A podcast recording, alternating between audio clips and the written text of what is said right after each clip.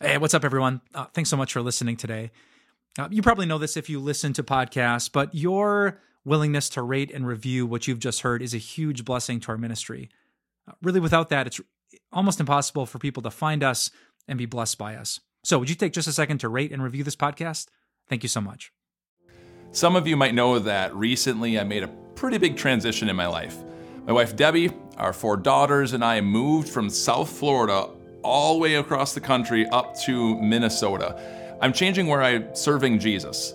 For 14 years, I served as a pastor at a church. Well, now I'm a pastor inside of a high school, teaching senior religion. I'm organizing the mission trips for the school and then also trying to encourage youth into active service.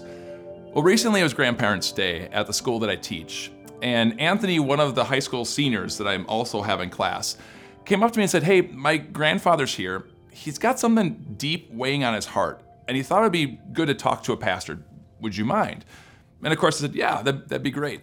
So Anthony's grandfather comes in the room, introduces himself, his name's Dwayne, and after a little bit of small talk back and forth, he also lays this question on me that I got permission from him to share with you today. He said, When I was in Iraq, soldiers would go to church on Sunday and then the next day, they go back into the war on Monday and have to defend people and shoot at others, shoot at the enemy, hurt them, or even kill them. And he asked, Am we wrong? Is it wrong for us to be over there? Was it wrong for me to be serving our country? And I didn't know that Dwayne was a veteran. So the first thing I did is I just looked him directly in the eye and that said, Man, thank you. Thank you. You do all veterans do things that the majority of Americans can't do, won't do. You put yourself in harm's way so that we can be free. And when you do that, you put yourself in some pretty difficult situations, like the one that Dwayne asked me about. And so I gave him this analogy because we struggle. We struggle with that tension between God says, do not murder, and then helping the weak. So before I actually get to that analogy, I, I, I want to give you this. Psalm 82. So God says this defend the cause of the weak and the fatherless, maintain the rights of the poor and the oppressed, rescue the weak and needy, deliver them from the hand of the wicked. So those two things seem to contradict. Defend, which means you could end up killing someone when you do that, but God says do not murder. Okay, so back to that analogy. So when I'm talking to Dwayne, I said this so I'm in my house. Imagine I'm in my house, and some guys break in and they're threatening me and threatening my wife and threatening my kids. I'm gonna do everything I can to try to stop them. First, I'm gonna try to convince them to leave, but if they won't leave, we're gonna wrestle, we're gonna fight. The, the gun might go off, they might get killed. And if that happens, the American laws are gonna defend me. I'm not gonna go to jail for that because I was defending home, I was defending those who were weak. And Dwayne agreed with that, but he had a great follow up question. He said, But yeah, Iraq isn't our home. So are we wrong being there? So I continued the analogy and said, Let's say I'm in my house and those guys break in. They knock me out and they are threatening to do immoral, horrible things to my wife and kids.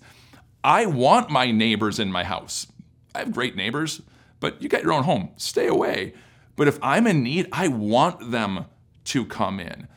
God has given us in our nation a lot of power, but with that power comes responsibility. And there in Psalm 82, God gives us the encouragement to help those who are weak, to help those who are in need. If you are a soldier, if you are a veteran, and you're struggling with, with guilt feelings about your service and what you've done, cry out to Jesus. Cry out to Christ because Jesus knows. He knows what it is like to go into hostile territory. Jesus knows. Cry out to Jesus because he knows what it's like to look the enemy right in the face and have to take them out. And that's what Christ did for you, for, for all of us. Jesus destroyed the power of the devil over our hearts, over our lives, which means any sins that we've committed, the guilt that we have from our past, they're erased completely, fully in the arms of Christ. When I finished talking with Dwayne, I could see that he, he had peace in his heart, knowing that his service was done to serve others, to show love to others, and he walked away with peace. My prayer for you, veterans, our prayer for you, is that you have peace. Peace knowing that you did what you had to do, what you could do to help those who couldn't help themselves.